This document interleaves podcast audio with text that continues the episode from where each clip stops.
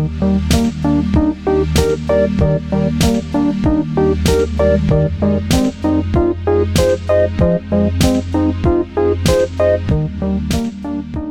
everybody, and welcome to Maintenance Phase, the podcast that will gladly trade you two regular milk tickets for one chocolate milk ticket. That's good. I knew we were talking about school lunches, and I that was my one very vivid memory. The podcast that serves you turkey tetrazzini. I'm Aubrey Gordon. I am Michael Hobbs. If you'd like to support the show, we are on Patreon at patreon.com slash maintenance phase. We're now releasing bonus episodes so you can enjoy some bonus content. Support the show if you want to, and don't if you don't. Keep listening and never give us a dime. It's chill. That's right. And today we are talking about school lunches, I think. Aubrey, I'm so excited. Oh, I can't wait. This is our first, I think, straightforward clickbait episode.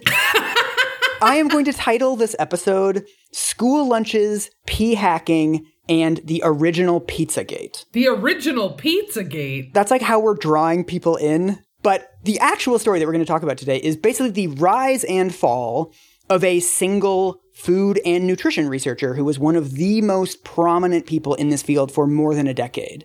His name is Brian Wansink. And I think it's a really good story. It's like by far our most methodology queenie episode. but also, if we called it Brian Wansink, nobody would listen to it. So we've gotten you here with a catchy title, and now we're going to pump statistics into you.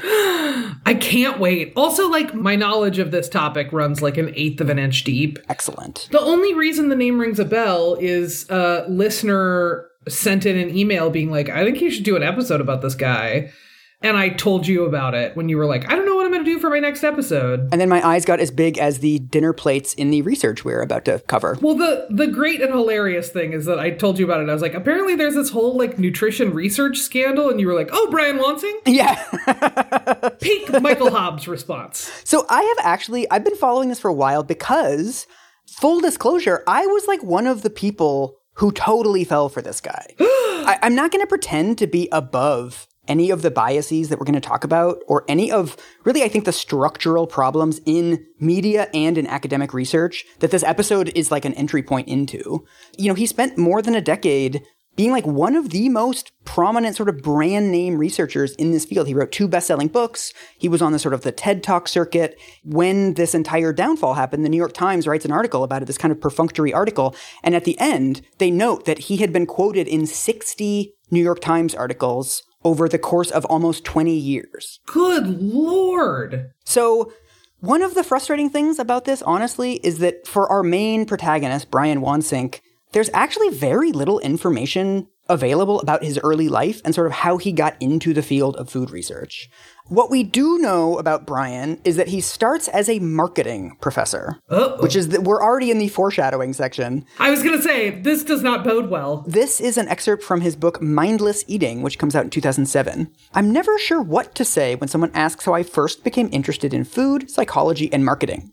I usually say I really liked Vance Packard's 1957 book The Hidden Persuaders, because he tried to show how advertising unconsciously affects us. I think this also happens when we eat, except the hidden persuaders are the way we set up our tables, our kitchens, and our routines. I'm going to go out on a limb and also assume that Brian Wansink is not a fat dude. Oh, absolutely not. He's a skinny white guy. He's blonde. I, he looks around like six one, something like that. I'm um, looking up a picture of him just to, yeah, there you go. He's got kind of the Ed Begley Jr. kind of look about him. Yeah, like suburban dad. Like, do you guys want some nachos? Like calling in from the kitchen. Yes, Guy who owns a recumbent bike absolutely. is the vibe with this guy. yes. I mean, the only thing that I think that we can sort of pull out of these origin stories is really that he's fascinated by the idea that people, especially consumers, make choices without really knowing why they're doing it. Right. So after he gets his PhD from Stanford, he's basically a kind of normal marketing professor at various business schools. He works at Dartmouth. He goes to the Wharton Graduate School of Business at the University of Pennsylvania. And eventually he sort of lands at the University of Cornell in 2005. Hmm. Because there's kind of no biographical details in his books, I kind of had to piece together his career basically from his like Google Scholar citations. So I just like organized all of his research in chronological order and just started looking at the kinds of studies that he was publishing. Over the course of his career, he publishes over 480 academic studies. Man, oh man. So what? Where does that productivity come from? I mean, hmm, we'll, we'll, we'll get there. Fuck. Okay, shit. Huge. I can't tell you without a huge spoiler. Okay. For the first 10, 15 years of his career, the research that he's producing is like very straightforward marketing research. So, one thing that he's really obsessed with is this idea of unit size. That, you know, if people buy a large bag of chips, they'll eat the whole bag. And if they buy a small bag of chips, they'll eat the whole bag. Uh. But he's doing all of this research to give advice to companies on like how big their unit sizes should be. Like it's it's very clear that what he's doing is like he's helping companies sell more products. Like that's the way that all of his work is framed throughout the 1990s. yeah, this is the Halo top approach, right? Yes. Don't stop till you hit the bottom. Like, but, but, but, but, but like, let's just assume that you're going to eat the whole package of whatever you buy. Exactly. So his early work shows that like what you name food is actually really important for whether or not people buy it. And it even affects their taste. So people will actually rate like wine that is from California or that they think is from California as more tasty than wine that they think is from North Dakota. People rated freedom fries as tasting Exactly. superior to French fries. this is one of those places where it's like, it's very tempting to believe that we're all much more sophisticated than we are and our decision making is really different than it is, but we're all kind of on autopilot and we're all way more predictable than we would like to think that we are. Completely. We all are profoundly affected by marketing and we all think that we're not. Yeah. Like I bought a Casper mattress, man. Oh, did you? Oh yeah, not it's not because I like did a literature deep dive. It's like no, no, they mentioned it on like five different podcasts. Truly, two days ago, I bought a Helix mattress for know exactly what? the same reason. A fun fact, Aubrey: when your Helix mattress comes, you're more likely to eat more of it if it comes in a large package than a small package. so, I mean, a lot of his early work is sort of around these same kinds of ideas. It's basically trying to figure out what makes people purchase products. He finds that you eat more fat if you put olive oil on your bread than butter, but you also eat less bread. His studies get a little bit of play in the media, but like he's not really like a name in nutrition research. Hmm. That all changes in 2005 he publishes two studies that are like explosive in the press. Like you could not avoid these stories at this time. The first, I'm sure you've heard of this one. Do you know the bottomless bowl study? I don't know the bottomless. Is this like an all you can eat kind of thing? Yeah, so they did this thing. He has this like lab now that has like hidden cameras and two-way mirrors and it's all these ways of like surveilling the way that people eat and why they eat differently. And the study is exactly what it sounds like. They build a bowl that has like a little tube underneath it where it's actually feeding more soup into the bowl as you're eating it. And so he finds that people eat, I think it's 53% more of this bowl that is refilling itself. It's this idea that like you just eat until the bowl is empty. Like none of us are eating based on any satiety cues. We're just like, uh, there's more left in the bowl, so I better keep eating. This lab of his was just the Olive Garden? Yeah. there actually is like a test restaurant. I don't know why they don't call it the testaurant at this university where like people like diners can come and they know that they're participating in studies. It's like marketing studies. And it'll be like the menu will be like, you know, have French names one night and then English names the other night. And they'll test like, does this affect your purchasing decisions? So like he's also doing these lab studies in this testaurant constantly. That's fascinating. And also, like, I feel as you're just talking about the experimental designs, I feel myself going like, ooh. Oh, yeah. Right? Like it feels like an interesting, like, dinner party conversation sort of topic. So I'm like, there's a lot of uh curb appeal to these studies. I mean, this is like catnip for journalists. Sure. The other big study that comes out in 2005 is the, do you know this one? The popcorn study? I don't know the popcorn study, at least not by name. This is one where people are going to a movie and sort of at the door, he tells them, like, you've been entered into a drawing, something, something. We're giving everybody free popcorn tonight. Hmm. And so they do this in like a bunch of different conditions, right? So in one night, they give everybody a medium sized bucket of popcorn. And then the next night, they give them large buckets of popcorn. Sure. So the sort of the twist of this study is that half of the people in all of these conditions get like shitty popcorn. They said it was like squeak when you eat it. Like it's old, it's stale, it's oh. gross. And two people apparently asked for their money back, and they're like, "But the popcorn's free. Like, just, just don't eat it." And so this, of course, makes a big splash because it turns out, you know, first of all, people eat way more when they are given this large bucket of popcorn, and secondly, they eat more of even like shitty food. So this is what he says in Mindless Eating about this study. Did people eat because they liked the popcorn? No. Did they eat because they were hungry? No. They ate because of all the cues around them.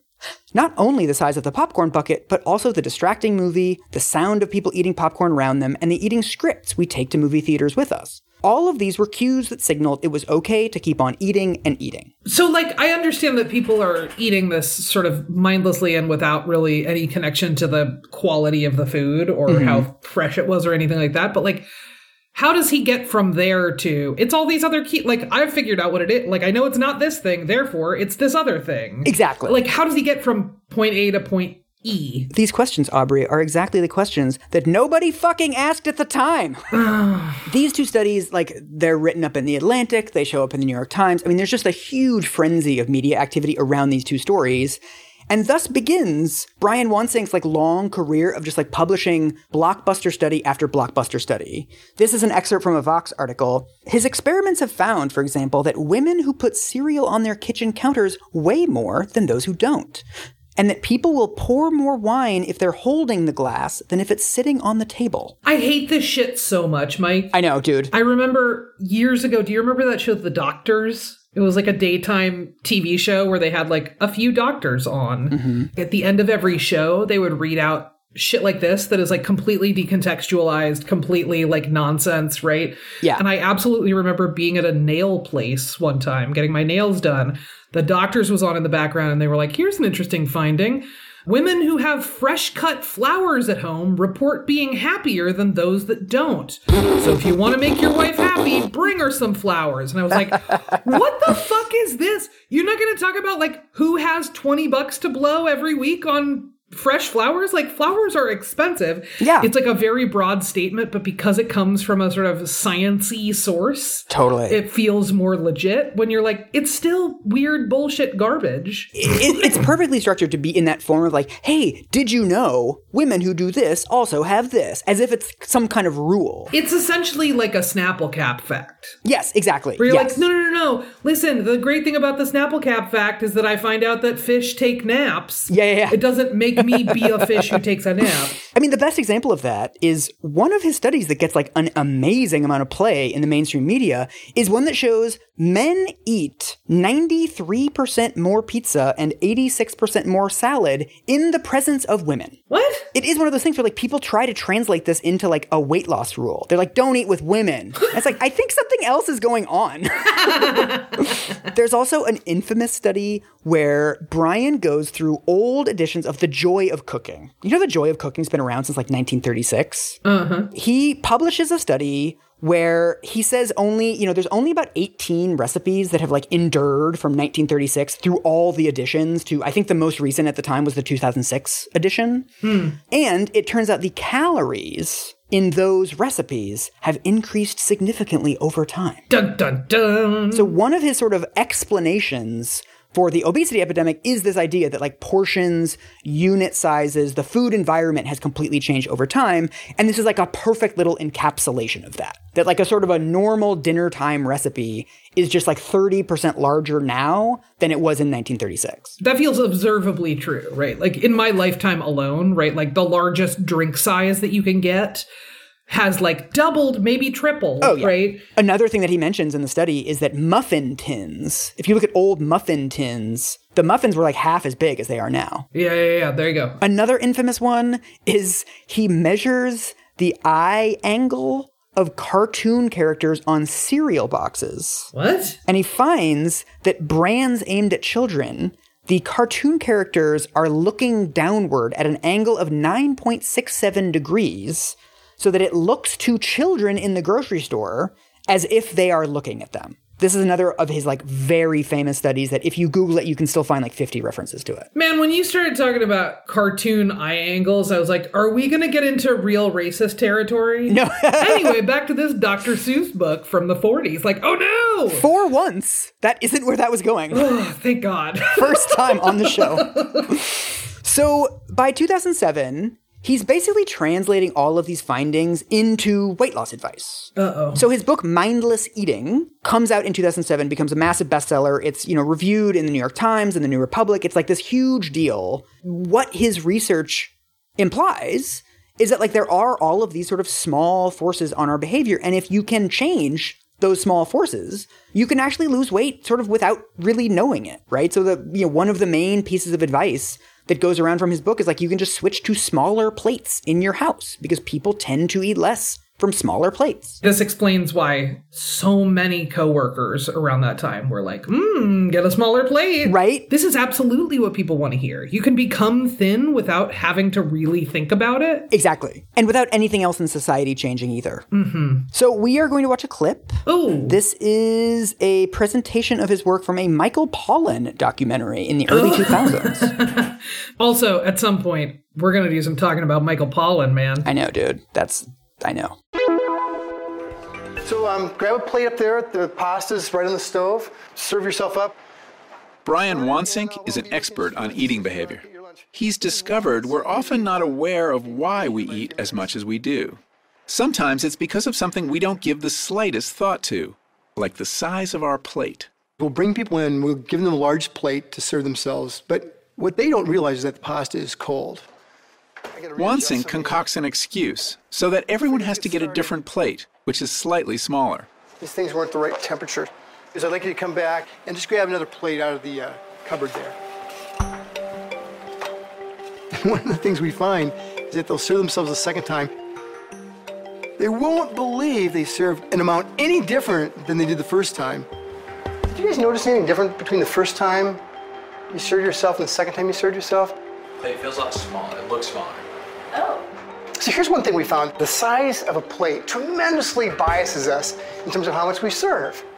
The smaller the plate, the less food people Ounces take. Serving, you serve four ounces on a nine-inch plate. You go, holy cow! I'll never be able to eat that. So let's take a look at what happened to you guys. Now I've some big plate, 207 calories. Smaller plate, it dropped down to 162 calories. Whoa, that's about 40 calories. 400. If this happened three times a day over the course of a year, by using a smaller plate, you'd end up weighing nine pounds less than you would if you had a bigger plate. Just really, really small things make this really huge difference. I hate this shit. I know, me too. I hate it so hard. I knew you would. it really feels like it plays into this sort of life hack kind of approach to there are scientific reasons that are beyond your control and if you just fix those scientific reasons you will become thin. And again like any fucking fat person can tell you having less pasta on your plate does not make you nine pounds lighter at the end Yeah. of the year right? Like it's just it's such weird facile logic that I think because it's coming from a researcher and because it's coming from a researcher at an Ivy League university, that it feels fancier. It feels Yeah. more legit. I also love the fact that it's like this wildly artificial scenario, right? It's like it's only what appears to be college undergrads. They are all white. Hmm. They are in this weird situation where they serve themselves food. And then he says, no, no, no, we have to serve you again out of this like microwaved bowl and new plates. And then they take the plates, but it's not clear like if they're going to eat the first thing they serve themselves.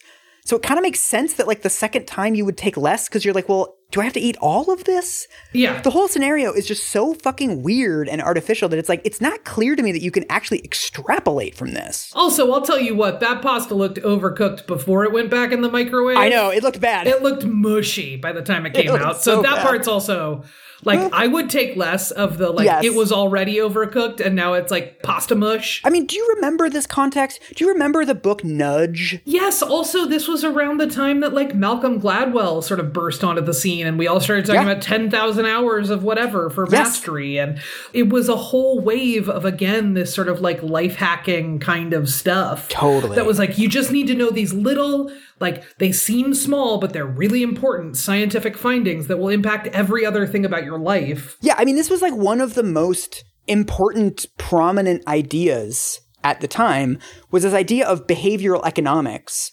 That sort of the way that people behave is one of the books that came out at the time was called Predictably Irrational. Hmm. So the canonical example that like showed up in every single article about this was organ donations. Hmm. Some countries have like 17% of people volunteer to be organ donors. And then if you look at, I believe it was the Netherlands, it's like 60% of people. Hmm. And you know, it seems like, oh my God, they're so much more virtuous. Like what, what's going on in the Netherlands? They're all so much nicer about their organs. And it turns out that it's just the default on the form. in America, you have to tick a box to say, yes, I will donate my organs. And in the Netherlands, you have to tick a box that says, nope, I don't really want to donate my organs. It's the same thing with automatic voter registration. Like when people have to opt out of being a registered voter, more people are registered and more people turn out to vote. Yes. And Brian Wansink was actually a huge part of that. So the guys that wrote the Nudge book, like the, the book that basically began this entire trend in 2008, they wrote a really long review of Brian Wansink's book in the New Republic.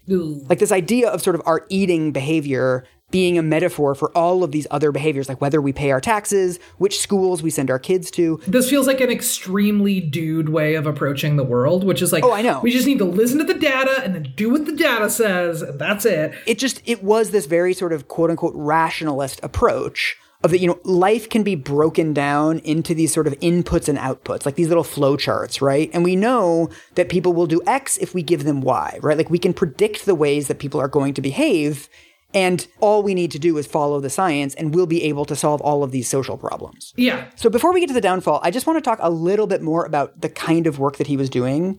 He did a lot of workplace wellness consulting. Oh no. I know. This is the thing. I don't want to get into it because we need to do a whole episode on like the unbelievable trash fire that is this field.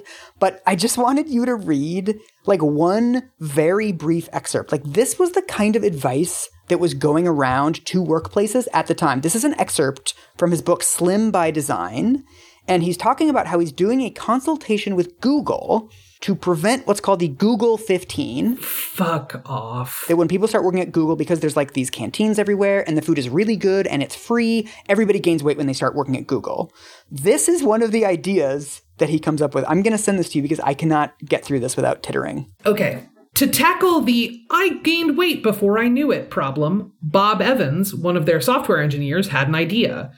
Have you ever seen those iPhone or Android apps that let you upload a photo of yourself and it shows you what you would look like if you were 20 or 40 pounds skinnier or fatter? Oh, Mike, I hate this already. I know it's it, it only gets worse. John figured out there might be a way to have a quote unquote food scanner set up that could scan someone's tray and a camera screen in front of them would take their photo and instantly display what they would look like in a year if they ate this much food every day for lunch.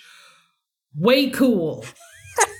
is the end of that quote. It's one of those demented fucking things I've ever heard. I hate every. f- So they have no concept of people with eating disorders or body dysmorphia. They have no concept of like fat people and increasing bias. They have no concept of like a lot of the things that I care the most about. Imagine being a fat person at Google and somebody gets their tray out and they hold it under this fucking miserable, like, minority report scanner and it shows them a body that looks like you? Like, what are we fucking doing here, Brian? It really feels like they're a hop, skip, and a jump away from just adding like an oinking sound effect or something. You know what I mean? I Like know. this is like uh this is like school bully shit. Oh, yeah. Woof. He also, at one point in the same chapter, suggests that employees should have to sign health declarations Fuck off. where they promise their employers that they're going to like exercise 2 days a week and that like if they if their BMI goes above 30, they have to be like mandatory attendance at Weight Watchers. Fuck off. I know. Truly, madly, deeply fuck off. So again, we're going to save like most of our fire emojis for our eventual workplace wellness episode, but like that is a main thread of his work. The other main thread of his work is this smarter lunchrooms program. Have you heard of this? I remember this because, again, like I have a mom who's an early childhood ed person who never stops yelling about this study, um, which is the kids were offered, I think it was like fruit and candy. Yeah, it was apples and cookies. Yeah. apples and cookies, and they studied essentially like if you just offer kids an apple or a cookie, which one do they pick? Unsurprisingly, a lot of kids picked cookies, and then they put stickers of Elmo. yes, it was Elmo. Is it Elmo on the apples? And then they were like, more kids chose the apples. But then, and this is the thing that my mom never stops yelling about. She's like, look at the ages of the kids that they're putting fucking Elmo stickers on apples for. They're like 10, 8 to 11, yeah. uh, you know who doesn't care about Elmo is like a Yeah. fourth grader. Man, you are in danger, grave danger of spoiling this episode. Oh, really? We will come back to this. really, really? Yes. I mean, this is like one of the central studies that becomes the basis of this entire program. So, this is by Nick Brown, a researcher who looks into this later. Here's how the study worked. Researchers recruited 208 students at seven elementary schools. As part of their regular lunch menu, these students were already allowed to take an apple, a cookie, or both in addition to their main dish. Before the study period, about 20% of the children chose an apple and 80% chose the cookie. But when researchers put an Elmo sticker on the apple, more than a third chose it. Hmm. So it's like perfect Brian bait, right? Yeah. It's cheap, it's easy, it doesn't require like taking away the cookie. It's just like this little tiny thing, and then you got more kids eating fruits and veg. It does feel very odd to be like, what if fruits and vegetables were branded? Yeah. What if these were Star Wars grapes or something? Where you're like, well, sort of. That's fine. I mean, a lot of this actually is sort of trying to use traditional marketing techniques for, you know, relatively unsexy fruits and vegetables. So mm. another one of the canonical studies that's part of this program is renaming vegetables. What? Yeah, so they they try to sort of brand vegetables in cafeterias to like make them cool. So there's like X-ray vision carrots is one of them because like you know carrots have beta carotene and that like helps your eyeballs. Mm. So some of the other ones this is a list of the brands that they use for fruits and vegetables in lunchrooms. Orange squeezers, monkey phones, that's bananas, snappy apples, cool as a cucumber slices, sweetie pie sweet potatoes, and they renamed healthy bean burritos as big bad bean burritos. And so, according to the studies, this actually increases consumption as much as 30%. Huh. So this basically becomes like a massive, like a massive sort of long running program. And in 2007, he's appointed to the USDA and he starts helping them design this smarter lunchrooms program, which is like exactly what you would expect from his kind of work. Mm. There's a checklist of 15 different changes. Huh. And they're all sort of along these lines. So it's, you know, you add a salad bar, but like you move the salad bar sort of in the middle of the cafeteria so kids kind of have to walk around it, right? It's not like in a corner where they can ignore it. He suggests things like, you know, you put fruit in a bowl next to the cash register rather than like this special place where kids have to go search for it. He moves the chocolate milk to the back of sort of the rack so you have to like reach a little farther for it. It's all of these like little tweaks. It's the school lunchroom equivalent of putting tabloids next to the cash register. 100%. Yes, that's a very good metaphor. So I did not know this when I started researching this, but like this was used in 30,000 schools. Whoa! So these are like the three main threads of his work. There's the weight loss stuff, there's the workplace wellness stuff, and there's the school lunchroom stuff. Mm-hmm. You know, he's giving talks on every continent and he's quoted in the newspaper a billion times. And he's this massively famous researcher, like one of the few sort of brand name researchers in this field. And on December 25th, 2016, the whole thing comes crashing down. Is this where we get to the scandal part? Super duper scandal part. Yes. Excellent. Give me some scandal. I fucking love this. I this is like one of my favorite downfalls. Like, Really? I feel bad about celebrating this, but like this is just one of the most delicious downfalls I've ever seen. Okay. So the entire thing, the dominoes start to fall with a blog post. Wait, Brian Wansink writes a blog post? Yeah, like he has a blog at the time that's quite well known. And you know, he talks about like his research and sort of their findings and just, you know, in the ways that like academics have blogs, he'll just have sort of musings on various things. Sure. And so in late 2016, he writes a blog post that begins with three paragraphs that I am going to make you read. Oh. Is it going to be better or worse than the fucking Google scanner? Oh, way better. Okay, good, good, good. By good. the standards of our show, like this is this is weak shit. This is fine. Okay. Like as far Good, as good, the trauma meter that is always like bouncing in the red at the bottom of our show at all times, like this is green to yellow. Okay, good to know. Okay. A PhD student from a Turkish university called to interview to be a visiting scholar for six months. When she arrived, I gave her a data set of a self funded, failed study which had null results. It was a one month study in an all you can eat Italian restaurant buffet where we had charged some people half as much as others. I said, This cost us a lot of time and our own money to collect. There's got to be something here we can salvage because it's a cool, rich, and unique data set. I had three ideas for potential plan B, C, and D directions since plan A had failed. Every day she came back with puzzling new results, and every day we would scratch our heads and ask why and come up with another way to reanalyze the data with yet another set of plausible hypotheses. Eventually, we started discovering solutions that held up regardless of how we pressure tested them.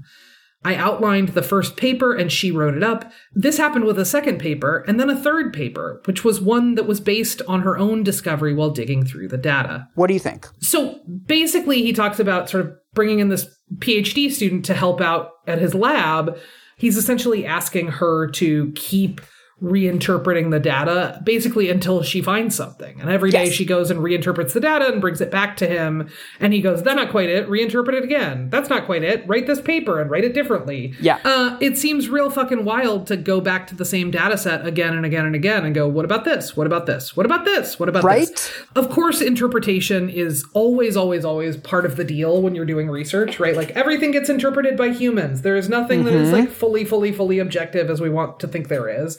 And there's a point at which either there are conclusions to draw or there aren't. Yes. And when you start to force it, you start to change the shape of the data itself, right? Yes. It feels almost like um, photoshopping. oh, yeah. There's a point at which you're changing the contrast and the brightness, and then there's a point at which you're actually just manipulating what's in the photo. Yes. Do you want to hear the titles of the papers that came out of all of this data digging? Oh, God. Low prices and high regret. How pricing influences regret at an all you can eat buffet. Lower buffet prices lead to less taste satisfaction. How traumatic violence permanently changes shopping behavior. And also, remember the study we mentioned earlier that men eat more in the company of women? Uh oh. That's one of the five studies that they get from just scraping this data basically to death to find any associations in it. Right. So they didn't set out to be like, mm, let's take a pool of people who've experienced traumatic violence and see what happens to them in a grocery store. They were like, we are doing a study in a grocery store. What happens when we look at just the people who've had experiences with traumatic violence, basically, right? Yes. That's a big oops. Yeah, it's bad. And it's more than an oops, right? And so the reason why I find this so delicious, this is, you know, the cute opening anecdote to a blog post that like isn't about this. Mm-hmm. the blog post is basically this like rise and grind bullshit where he's comparing this like hardworking, unpaid Turkish researcher to a paid grad student in his lab who refused to do this for him. the whole thing is like this fucking subtweet of this poor woman who left his lab and didn't want to do this like wildly unethical research. So he says, six months after arriving, the Turkish woman had five papers accepted or submitted. In comparison, the postdoc left after a year and also left academia with one quarter as much published as the Turkish woman. I think the person was also resentful of the Turkish woman. God damn it. It's also, I will say, in this blog post, it feels extremely wild to watch someone commit career suicide without knowing that that's what they're doing. Right? And having no idea. It's really something. But so, are you familiar with this term p hacking? Uh, it's one that I've heard. I don't totally like. My understanding is that it is sort of this general practice of like you interpret the data so much that you start to manipulate it. Basically, yeah. I actually think that a better term for this is harking, which stands for hypothesis after results are known. Oh, that's a great acronym. It's good, and it's a good word too. Yeah. You can say like harking at the moon and stuff. this is basically what Brian is describing here, where it's like you've gathered all of this data. The central question that you're trying to answer, you didn't get the result that you wanted, or it's inconclusive, or whatever. And so basically, you just start like systematically going through your data and being like, well, what about, you know, men eating with women? What about like older people and pizza? What about salad? You just start going through it and being like, well, is there anything else here? Hmm. This is a problem in science generally, but it's especially a problem in nutrition research. I think that's something that people don't really know or like haven't really internalized is that there's essentially no way to research nutrition. Hmm. Because you can't really induce diet changes in people in any sort of scientifically robust way, like this is why essentially every study that compares like the Atkins diet to the Ornish diet, none of them actually find interesting results because nobody can stay on these diets very long. Right. Almost all of those studies are like there's like a little section where they just sort of mention briefly like 70% of the people on this diet dropped off. Anyway, the results are blah blah blah. And you're like, well Exactly. The only thing that leaves you is to survey what people are already doing, right? So this is how you get a billion of these studies where they'll take, you know, 10,000 people or these like giant cohorts and they'll ask them a bunch of questions. Do you eat blueberries? Do you eat apples? Do you have cancer? Are you tall? Are you short? Are you redheaded?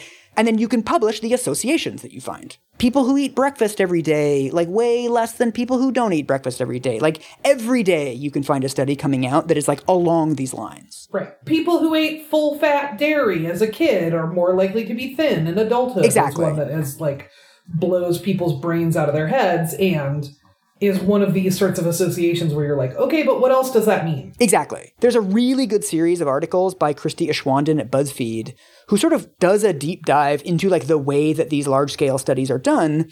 And the sort of the main thing to know about these huge survey studies where they're asking people, you know, about their health conditions and about their weight is that like the data is total trash because there's really only two ways that you can get information from people about what they're eating. The first way is you do these like 24 hour recall studies. You keep a diary for a day and then you sort of write down like today I had a sandwich for lunch and then like I went to McDonald's for dinner or whatever. Mm-hmm. But of course the problem with that is that first of all the minute you start keeping a food diary you start eating differently. Yeah, that's right. Like if somebody tells you to write down everything that you're eating, you're probably going to eat better that day. Yep. And even that, Christie in her article talks about like she goes to an Indian place and eats like a curry for dinner. And she's like, well, how many calories was that? How many grams was that? What were the ingredients in that curry? Yeah. None of us know like the weight of what we're eating or whatever. Totally. And even even when you do have sort of like straight ahead kinds of foods that you're eating, even if you're like eating a stalk of celery, the difference between a small stalk of celery and a large stalk of Yeah, celery exactly. is subjective, right? So, you know, 24 hour food diaries are problematic in their own way. And so a lot of studies will do food questionnaires. They're called food frequency questionnaires, which is like a pretty standard methodology for these kinds of studies that include all kinds of, you know, a huge battery of questions about like how often in general you eat various foods. Uh-oh. You know, as you are probably guessing, this is also super problematic. Yeah, yeah, yeah. So this is an excerpt from Christie's article in BuzzFeed where she actually took one of these questionnaires. Huh. Some questions, how often do you drink coffee, were straightforward. Others confounded us. Take tomatoes. How often do I eat those in a six month period?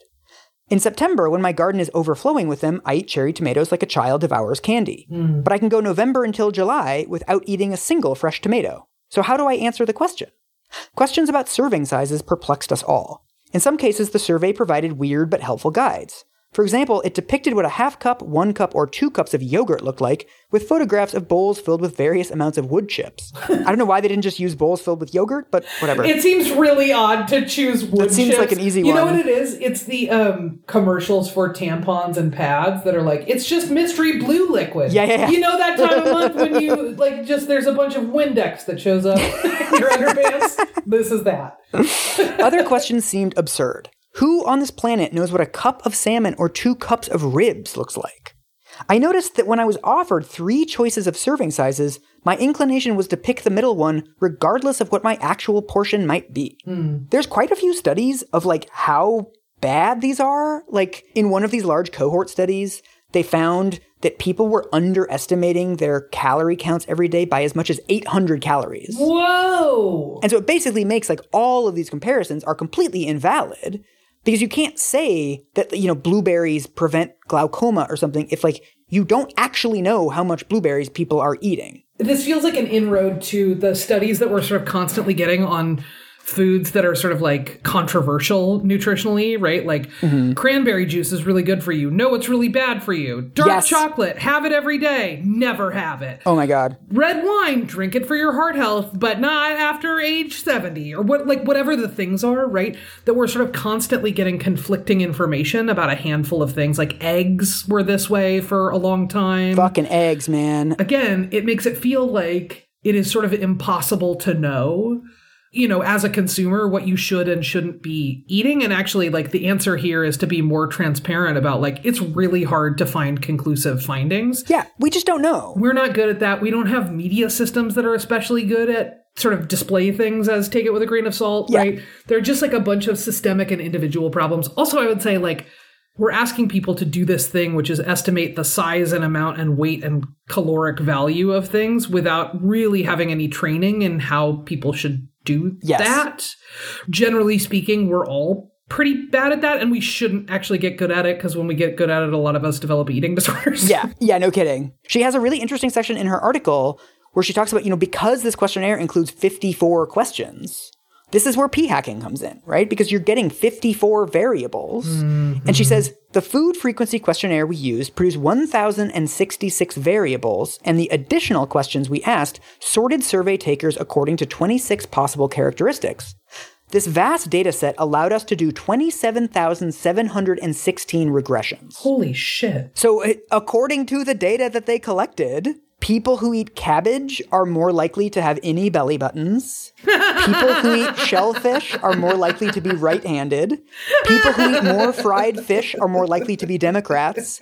And people who eat bananas have higher scores on the SAT verbal. Yeah, I ate a lot of bananas. These are all statistically significant results, by the way. Like, these are all technically publishable. I also think, like, part of the backdrop of findings like these and interpreting findings like these and people just sort of running with them is this desire to believe that scientifically we have arrived. Yes. Right? That we sort of like know everything that is knowable. Mm-hmm. We have reached the pinnacle and we are there now. And now we're looking out onto all of the world right. as it is, right? Rather than going, wait a minute.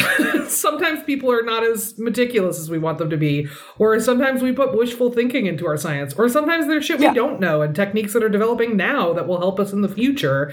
Instead, what we get is a conversation about science that is like, the science says this, therefore it's true, therefore you gotta yeah. get smaller plates, or something where you're like, well, that's not the whole picture. I also think that one of the fundamental misunderstandings here, and this comes up so much, is that when you hear that something is a significant result, mm-hmm. that makes you think that it's big. Like if I say watching Legally Blonde had a significant effect on my life, you'd be like, okay, it's a big effect. Yeah. But the term statistically significant, all that means is that it's unlikely to be due to chance. Yeah. This is from a Nature article about this. Critics bemoan the way that p values can encourage muddled thinking. Last year, for example, a study of more than 19,000 people showed that those who meet their spouses online are less likely to divorce than those who meet offline. That might have sounded impressive, but the effects were actually tiny. Meeting online nudged the divorce rate from 7.7% down to 6%. so those are statistically significant results. But people who met online have a 1.5% lower divorce rate is not that interesting. And also, if you're using a site like, say, eHarmony, where they're like, it's science, we're matching you yeah. based on science, that that also like increases your buy-in to the method of meeting and makes you feel like it's somehow more legit. Yeah. Again, there are so many variables here that could mm-hmm. account for these differences. And when you just say people who met online have, you know, are less likely to get divorced, people are like, oh, I should be looking online, right? Rather than going, well, wait, what does that mean? Yeah, I mean, this also comes up a lot in sort of anything involving mortality, that you always hear these things of like eating nuts reduces your risk of prostate cancer by 40%. Yeah.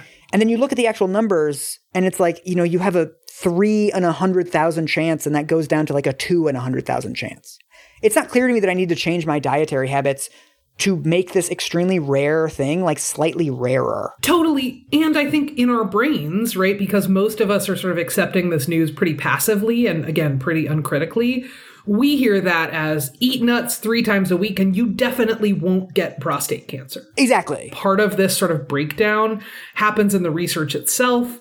Part of it happens in how the research is presented in the paper. Part of it happens in how the research is interpreted and reported in media. Mm-hmm. And part of it happens sort of at the point of consumption, which is the point at which yeah. we hear it and sort of translate it into what we're going to do in our daily lives. There are breakdowns at every step along the way in this process. I also think, you know, the fundamental point about all of this research, too, especially these large, you know, surveys, is that they don't show causation right? That they're very limited in what they can show. All they can show is associations. Right. You know, there's ways that you can control for poverty, you can control for education. I'm a little skeptical of that sort of how much statistical controlling you really can do. But the fundamental fact is that all you can find is associations, and oftentimes those are measuring a third thing. Mm. There's probably something independent that is affecting how many bananas you eat and your score on the SAT verbal. Right. Bananas as a snack are also sort of like speaking to a really specific sort of like racial class and cultural background, right? That yeah. like if you're in an immigrant family, your after school snacks might be a different thing. That doesn't make you less likely to do well on your SAT verbals, right? Like there Yeah. are other sort of factors at play here. Yeah. It feels really challenging. I find myself getting really angry as we're talking about all this. Dude. Because it's like a huge, weird, like not intentionally, well, I don't even know, maybe intentionally, like it's a grift economy. I mean, this is this is what's so hard about this is because I think for people of good faith, if you're actually trying to find out sort of which nutritional habits are the best for promoting health, there's no perfect way to gather that information. There's no good way to answer that question. Mm-hmm. Most of the people in this field are trying to kind of triangulate, zigzag their way to real answers. But the problem is that these methodologies, like the gaping holes in these methodologies, leave them vulnerable to grifters yeah, totally. and also vulnerable to the incentives of science. So one of the things that is really important in Brian Wansink's story is this idea that you have to publish, right? If you want to get tenure, if you want to get noticed in your field, you have to publish as much as possible.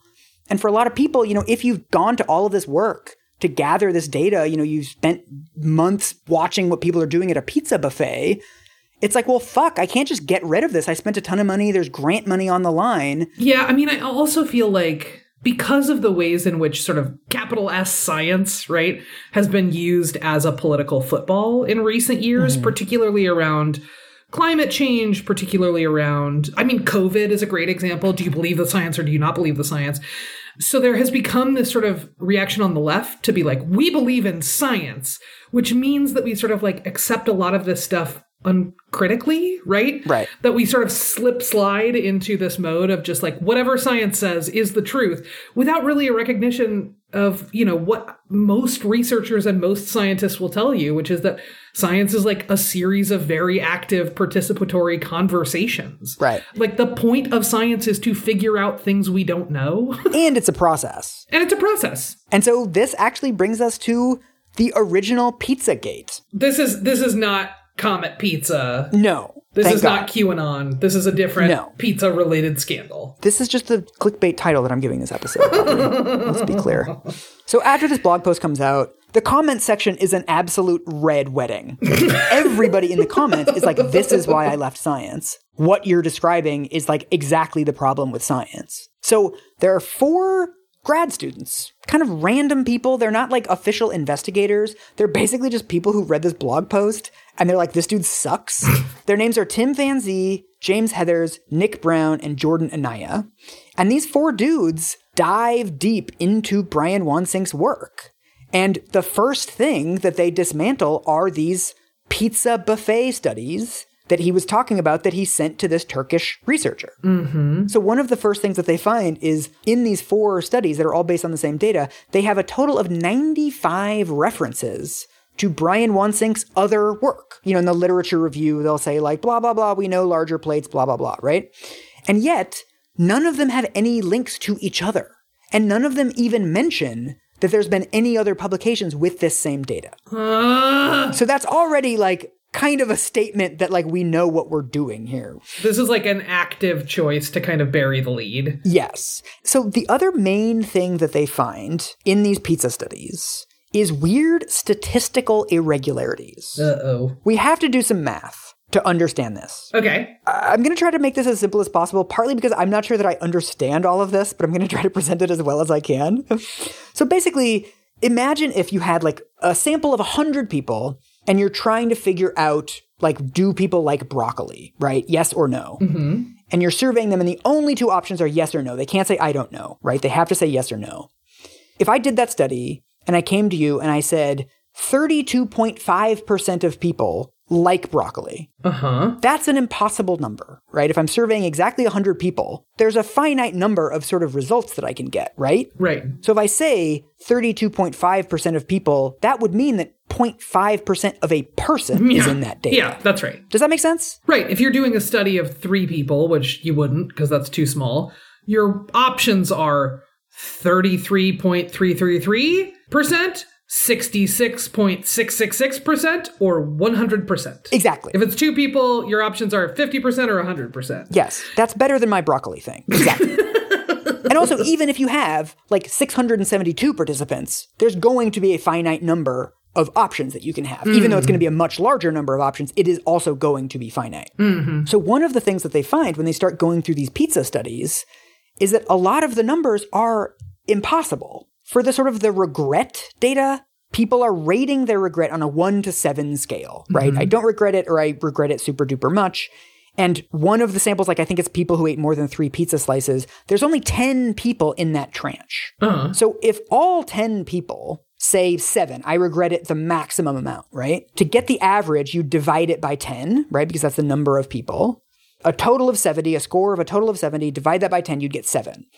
If everybody says seven, but one person says six, you'd get 69. And then you divide that by 10, and that'd be 6.9. And you can keep going all the way down 6.8, 6.7, right? Right. It's basically like you'll get a to a one tenth of one percentage point. Exactly. No matter what. Yeah. You can't get pi out of that, right? Yeah, yeah, yeah, that's right. That's right. So what they notice in the tables of like the published tables of these pizza studies is that one of the averages is 2.25 What? and another one is 3.92. Are they then just fully making up numbers? This is the thing. To this day, we don't know exactly what happened. The only thing that makes any sense is that like they're doing this from like different sample sizes. Like maybe they were using 11 people for these calculations and forgot to replace them. But what this indicates is that it's like p hacked to fucking death. It is fascinating to me that all of this passed peer review with like Dude. very simple arithmetic issues. I know. Right? Like this isn't even like how do you interpret data, blah blah blah blah. blah. This is just like do all the numbers in the first four columns add up to the number in the fifth column? No? They eventually find 150 mathematical impossibilities. Another really weird thing is that the the sample sizes don't add up. So, you know, if you have like 100 people in your study and then it's like people who ate no pizza, people who ate one slice, people who ate two or more slices. That's your whole study. That should add up to 100, right? But it doesn't add up to 100. Right. That happens when, like, I'm thinking about this sort of like the data analysis that they're doing being a little bit like Hansel and Gretel style, that, like, Yes. they didn't quite leave the trail of breadcrumbs to get them back out. Yes. So basically, after Pizzagate, after like they look at these four papers, everybody starts looking at this guy. Like, yeah, for sure. So James Heathers one of the guys that's actually looking into this. Designs a it's called Sprite. I forget what it stands for, hmm. but it's this statistical tool that can actually reconstruct results. Whoa. And so they start going back through his papers. Remember the popcorn study? Yeah, yeah, yeah, yeah. The bad, the bad tasting popcorn. That one falls apart. There's like numbers in there that should be impossible. To be fair, that one is like they say that that's not as bad as some of the other ones. Mm-hmm. There's one where it's one of the workplace wellness ones where if you're sitting near a candy dish, you eat more than if it's like placed far away from you. That one falls apart. Another one that gets debunked is the bottomless bowls study. It just has a lot of data in it that like literally is impossible. Like there's no way to get those averages and standard deviations from real data. It's so tricky because none of this means that any of this is definitely true or definitely untrue. Yes. There's a bunch of stuff we thought we knew and we don't actually know. And it's gotten so far out into sort of the public, you know, imagination and into our sort of collective bloodstream that you kind of can't unring that bell, right? By the time people sort of just sort of start to intuitively believe and understand that men eat more mm-hmm. pizza in front of women, you can't be like, well, actually, mathematically, those findings were blah. blah." Right. You know what I mean? Like, that doesn't mean anything to anybody. Yeah. And also, I would not be remotely surprised if it turned out that if a candy dish is near you, you end up eating more candy during the day. Like, I think that that's Sure. extremely plausible. I also think that, like, this is the whole point of science is to actually confirm things that seem plausible. Like, it seems super plausible that the sun rotates around the earth. But then you look into it and you're like, whoops, it seems like this very common sense, plausible thing turns out not to be true. This is the episode when Mike comes out as a flat earther. I know. Listen, there is a glass dome. There are flat edges. Why is there a horizon? I'm just asking questions. Did you not know that I was a Ptolemy stan? I like all the little loop de loops. And then it's like from this mathematical stuff, it's just like a non-stop avalanche of like ethical weird stuff. Like there's a huge amount of self-plagiarism, like entire articles that he's basically repurposing for book chapters and vice versa, like tons of that stuff. There's my favorite one is apparently he wrote some weird article about World War II veterans and sort of like how trauma affects their eating habits, something, something. And in his sample, this is like right there in black and white. In his sample, 20% of the participants are women. the whole thing is based on like combat veterans and like trauma among combat veterans. And it's like, well, women women didn't fight in World War II. We're doing a study on the Tuskegee Airmen, and in this sample, we're going to talk through the 50% of them that were white women. And you're like, what? No! and so we also get in this like wave of downfall stuff we also get the complete collapse of all of this school lunches shit. What happens with the school Oh my Like, fucking God. Is it still is it still in play? Like what? I mean, the school lunch stuff, the the program is now defunct. Hmm. I mean, I mean, I think that like whatever. There's probably schools that have like bowls of fruit next to the cash register. Like, I, I think that some of the principles are probably still in play. Sure. But as a sort of USDA program, it's it's gone. Like their website, you can only look at it on archive.org. Like the thing is toast. Hmm. There's a researcher named Eric Robinson who starts looking into this stuff, and the first thing that he finds, it's actually like pretty bad and pretty bad that nobody noticed this before, but they started implementing this program in 2014. The first randomized control trials of these principles didn't start until 2014. So basically, when they implemented this program, they had no data. One of the things that Eric Robinson also notes in his paper is that, you know, there's these 15 strategies that schools were supposed to be implementing. It appears to this day only six of them have ever actually been studied. Yeah, that just seems wild. And also, I will say, like, there is already so much that we expect out of schools, right? Like, we are expecting teachers and school administrators and school staffers to carry the weight of so many of our social anxieties. Mm-hmm. Oh my God. And this also becomes another one that they're now holding Oh, and yeah. carrying, Yeah. right? That like all of our weird shit around health and weight and whatever that kids generally don't have in the same way. Um, this is like part of how we ensure that kids pick that stuff up, right? And that we sort Mm-hmm. of project it onto them. And also, I mean, this was the thing that I was biting my tongue to keep from saying earlier when you were talking about the Elmo stuff. Uh, So the Elmo study, choose an apple with an Elmo sticker or a cookie, right? yeah. It turns out the study wasn't on 8 to 11 year olds, it was on 3 to 5 year olds. Well, that makes more sense. Right? You sniffed it out. Millions of researchers did not sniff this out, Aubrey. You knew. What?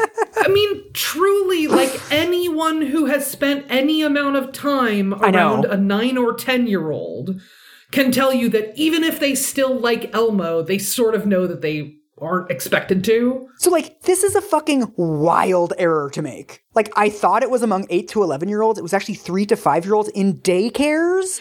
So, this has no application to elementary schools. Well, and also, like, again, children ages three to five are in a completely different state of brain development. Exactly. And impulse control. And, like, it's not quite like you should be studying another species, but it is, like, so far off the mark. Well, yeah, I mean, the whole concept of choosing food is like very different for a four year old versus a 10 year old. Yes. There's also another fucked up thing. This actually shows up in a lot of lunchroom studies. I've been reading studies all week mm-hmm. that in this sort of this study where they made the chocolate milk harder for the kids to grab, what happened is they took more milk. So it's like, yay, they're taking milk. It's not flavored. It's not sugared. But then they're not actually drinking it. Getting kids to take vegetables is a totally different thing from getting them to eat vegetables. like, it is very easy to get my nephew to put vegetables on his plate. Yes. That's fine. He will do that without objection. When you're like, hey, you got to have a couple more bites of vegetables, he'll be like, "Mm, how big of a bite? Let's negotiate. There's also, this is one of the fucking pettiest things I've ever seen in an academic paper. You know, there are like randomized control trials that show that, you know, smarter lunchrooms do actually improve, you know, the number of fruits and vegetables that kids are eating. And, you know, this is sort of evidence that Brian Wansink was using for years and he would talk about it in his TED Talks and like, we're doing this and it really improves things for kids. And then when Eric Robinson goes back to the data, the studies show that, you know, after all of these interventions in schools, like the biggest sort of study that has been done on this shows that kids are eating 0.1 unit of fruit more than kids who aren't getting this intervention. And so he has a whole page of his paper dedicated to photos of this. So he goes, figure one, a small apple. Figure two, 10% of an apple and it shows like this lonely little slice of an apple on a plate. And he like clearly took the photos at his office like they're in the shitty break room. I love everything about this. that's fucking brutal dude. You could have just said it. There is a real special place in my heart for acad- like the extreme pettiness that is reserved for very high-minded fields. love it. So basically it appears that like all of these interventions increased the amount of fruit that kids ate by one tenth of an apple we're not talking about like a revolution in children's consumption here we're talking about extremely modest effects yeah. and that was never how he was describing them publicly it's so hard because this feels like a real like emperor's new clothes kind of an episode. Yeah. I mean, this is honestly like my biggest revelation from this is that, you know, there's the statistical stuff, there's the p hacking stuff, but the worst thing that he did was like out in public. Yeah. Like one of the things Eric Robinson mentions is that, you know, he would have these studies where, you know, we find kids are eating 0.1 unit of apple more. And then in the conclusion of the article, he'd be like, this is an effective intervention for childhood obesity. God fucking damn it. And you're like, well, it's very evidently not. you have to line up so many dominoes before you can sort of flick one and have them all fall the way that you think they should, right? Yeah. And this guy essentially set up two dominoes and they didn't make it past sort of the finish line, right? And he was like, "Dude, Yeah. we did it. there's another example in here is that there's articles where in the abstract he says that you know giving kids pre-sliced fruit increased fruit consumption by 71% and then you read through the paper and it actually increased it by 4% if you and I, as people who are not, uh, we don't have math degrees, like if this stuff jumps up out to you and I just at face value, right? Like that, that feels like, uh oh. it's not good It's not great. It's not great. So this is actually sort of like the next stage of the downfall. There's sort of like this year-long period where like the Pizzagate stuff is happening and there's statistical analyses and there's a lot of this sort of behind the scenes or like intra-academic debates about this Brian Wansink guy. Uh-huh. But it hasn't really bubbled up to the surface. Like sort of normies were not really noticing this. And the next stage, this is so weird. The next stage of this downfall basically happens with a tweet thread by the Joy of Cooking Twitter account. Oh God, I really love the idea of a nutrition researcher getting owned by the joy of cooking. Fucking owned. By my grandma's cookbook. so, do you remember the Joy of Cooking like study that he did? sure. They had, of course, seen his study. They'd seen it like it's been cited more than 30 times. It shows up in media reports. It's something that like everyone just sort of mentions in like cute little parentheses whenever Joy of Cooking comes up. They're like, LOL, the portion sizes are so much bigger. Meh. There's this great New Yorker article by friend of the show, Helen Rosner, mm-hmm. who interviewed people at Joy of Cooking about like what it felt like to be the target of this study and sort of trying to debunk it for years. And like the world wasn't ready. Finally after sort of things start to domino out of place for Brian Wansink they put out this thread saying that like first of all the entire idea of his original study was that you know there were all these different recipes throughout time. He could only find 18 that appeared in every single joy of cooking to compare to each other the joy of cooking is like, uh, we found 275 recipes that were in every single edition. And then they do this, like, this whole thing about it's kind of absurd to say that portion sizes have increased when most recipes in the book aren't meant to be eaten all at once. Like, one of the recipes that he sort of says like has gotten bigger over the years is gumbo. it's like a big ass pot of gumbo. Yeah, I mean, it feels a little bit like look, my reference point for this whole section is just going to be the New York Times cooking section mm-hmm. and the comments on those recipes. Have you ever looked at the comments in the New York Times cooking section? Oh, aren't they like I replaced the chicken with beef and the rice with styrofoam chips? Like it's all just like I modified it. and it was not very good. One star.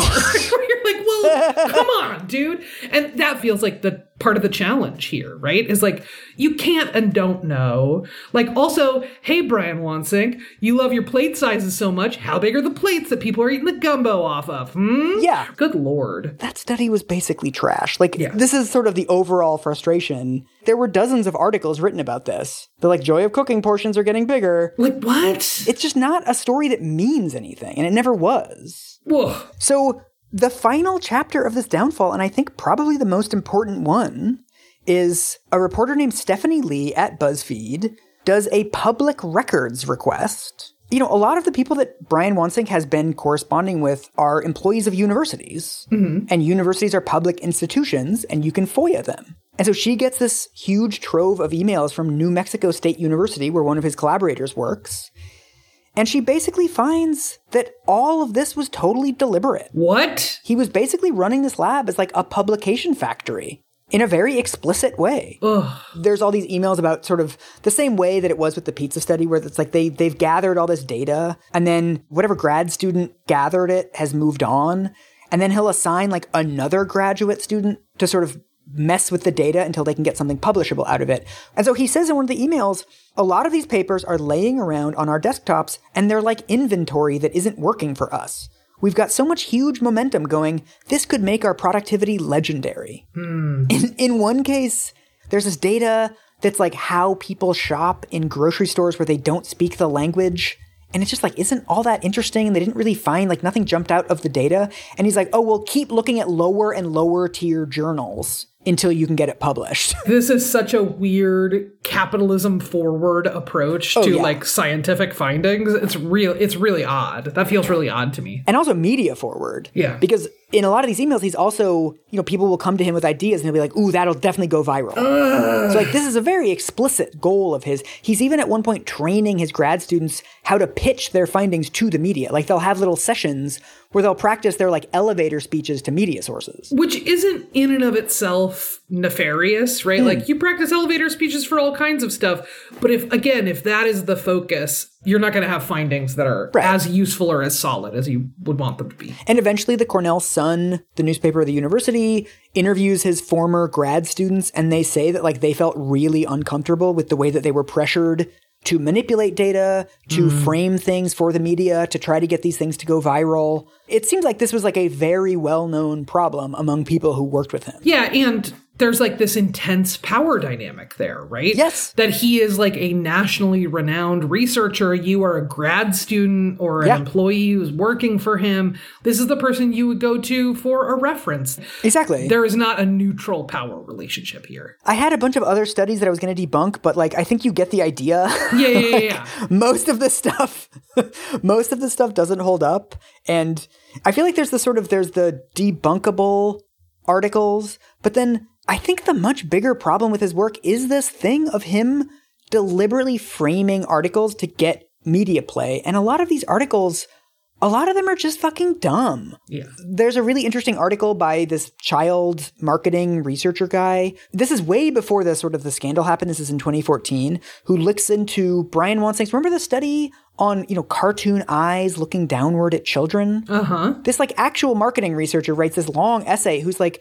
This is dumb. Like, this is not a real study. You can't measure the angle of eyeballs in cartoon characters. he includes photos of like the Trix rabbit. The Trix rabbit is looking upwards, but his like eyes are tilted down. And he's like, "Well, does this count as down or straight on?" You can see him sort of sputtering in the text. He's like, "This is dumb. Like, why, why was this published?" And of course, the reason why it was published was because you get media out of it. Yeah, and I could totally see as a marketing person that you'd be like, we're not doing that. We're doing other Yeah. things, but we're Exactly. not doing that. What? We're manipulating children in other ways. You're making us look evil in the wrong ways. So in 2018, he's pushed out of Cornell. Mm. In September of 2018, the Journal of the American Medical Association retracts six of his papers. These grad students, there's like a running tally of all of the articles with, you know, plagiarism and conclusions that aren't supported by the data, et cetera. And it's up to 52 publications. Whoa. Some of them are self plagiarism, which like I honestly don't put in the same category as like faking your data kind of stuff. Hmm. But also they don't include the papers where like they just shouldn't exist, like the cartoon study. Mm-hmm. There's been 13 articles have been officially retracted, and 15 of his articles have been officially corrected. Out of how many articles altogether? So th- he actually says this on his website. He has like a brianwansink.com. Hmm. He says 7% of my research articles were retracted. Oh, brother. So like that's his little way of like downplaying like how severe this is. But it's also it's not clear how many articles people have looked into. Right? The the denominator is not his total body of work. The denominator is how many did people investigate? Mm-hmm. Because I noticed that none of these debunkings related to his work on workplace wellness. So I was like, okay, Brian Wansink, workplace wellness, just Googled it, found a random paper, and then like the sample sizes didn't add up. Mm-hmm. In the first the first paper that I looked at. Wow. And it also had conclusions that were not remotely supported by the data at all. Oof. And again, the first one that I looked at. So I think that like I think people just got sick of debunking this guy's papers after a certain point. Yeah. But I think that like a much larger number of them also wouldn't hold up to scrutiny if you took a look. Yeah, I mean, I think that makes sense. Also, I would not be surprised if he was like, 7% of my papers have been, you know, questioned or discredited or whatever. And then you like look at the data set and you're like, it can't be 7%. That's mathematically impossible, Brian. Have you learned nothing?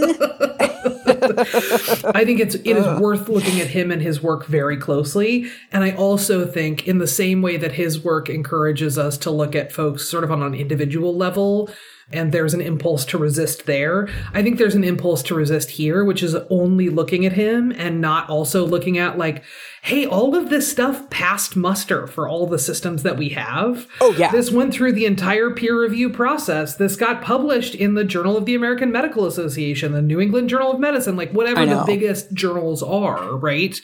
So that also feels like a really challenging layer to to add on to all of this is that this isn't an exception. This isn't someone who skirted the system. This is someone who went through the system and this is what came out. Exactly. I mean, I think there's a huge media story here too, in that the New York Times should not be quoting anybody 60 times. That just to me is just a huge red flag when you're going back to the same source over and over again. Because then you have kind of like this mutualistic relationship between the journalist and the researcher. Mm-hmm. I listened to a really interesting podcast series on the Dr. John Berardi show about sort of the, you know, scientific debunking as an institution. They said something really interesting. They said that, you know, in fields of science where not very much is known, there's just a lot of mysteries still to solve, it's oftentimes the most confident people, not necessarily the most knowledgeable people or the most mm. careful people, who get the most attention. And I think that Brian Wansink really took advantage of that, that he's like a good public speaker, he's handsome, he's straight and white and cis. Mm. He's just kind of out in public giving good TED Talks, you know, writing very pop, easy to read books. Yeah. And I still cannot get over the fact that, you know, all this stuff about like weight loss, you know, use smaller plates, eat one fewer candy bar a day, you'll lose 27 pounds. He never, it appears, even attempted to test any of this. Yeah. And that's really incredible to me because his entire thesis, you know, his entire career was dedicated to this idea that, you know, we can make inadvertent small changes to our food environments and lose a bunch of weight. Well, why not take a hundred families and swap out 50 of them with smaller plates and see what happens? Yeah. You know, people can't stay on the Atkins diet for six months. People can eat off of smaller plates for six months. That's actually a pretty easy test to do. Yeah. And yet he never even tried. you know, we talk in sort of food world and uh, nutrition world about health halos, right? Things that seem to take on more value and almost more moral value because they appear to be healthy. There's like a little bit of a health halo effect with nutrition research. Oh, yeah. We are all in this sort of constant state of desperation for more concrete answers than Oh God, the yes. various and sundry diet marketing that we're exposed to. And I think when someone comes along who is from the academy who has trained in the scientific method and you know does something that seems official and more concrete Yeah. we sort of put folks who do that research up on a pedestal and put that research up on a pedestal in a mm-hmm. very uncritical way Yes. I mean, this is the story of how far you can go if you are telling people things they want to hear.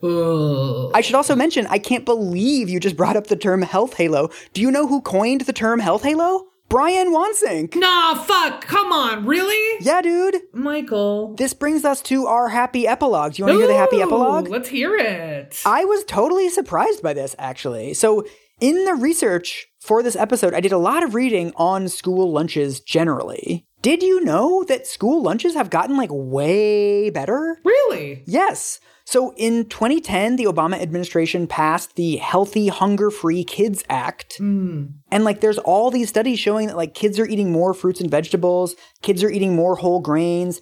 They took a lot of schools took like chocolate milk and strawberry milk out of schools. A lot of them took soda out. There's all this data now showing that like the average school lunch is significantly more healthy than the average like bagged lunch. That's I'm so I'm so glad to hear that there it sounds like more nutrient dense like Yeah. foods. There are more foods with like fiber in them. There are fewer foods that are just high, way high sugar. Yeah, a lot a lot more food is made from scratch now. I mean, there's still, you know, it's obviously not perfect. It's not as good as other countries. There's still huge inequalities. Like it's not perfect. Mm. But I, I do think that it's worth noting sort of these kinds of improvements. And I also think that it's worth noting like what improves kids' health. Hmm. And it's it's like laws and fucking money. Like one of the mm-hmm. main things that went along with this act was way more money for schools. Yeah. I think it's like three dollars and thirty-eight cents per meal, and it used to be like a dollar and thirty cents per meal. So it's like, yeah, when you give schools more money to feed kids, they feed kids better. Yeah, that's right. You know, there's all the hidden stuff with Brian Wansink's work, but then the more visible stuff is like this is something he was not interested in at all. He goes out of his way throughout both of his books to be like, oh, we shouldn't take chocolate milk away from kids because then they'll avoid school lunches altogether. Like, we don't want to change anything. That's too paternalistic. And it's like, no, Brian, we should take the chocolate milk away.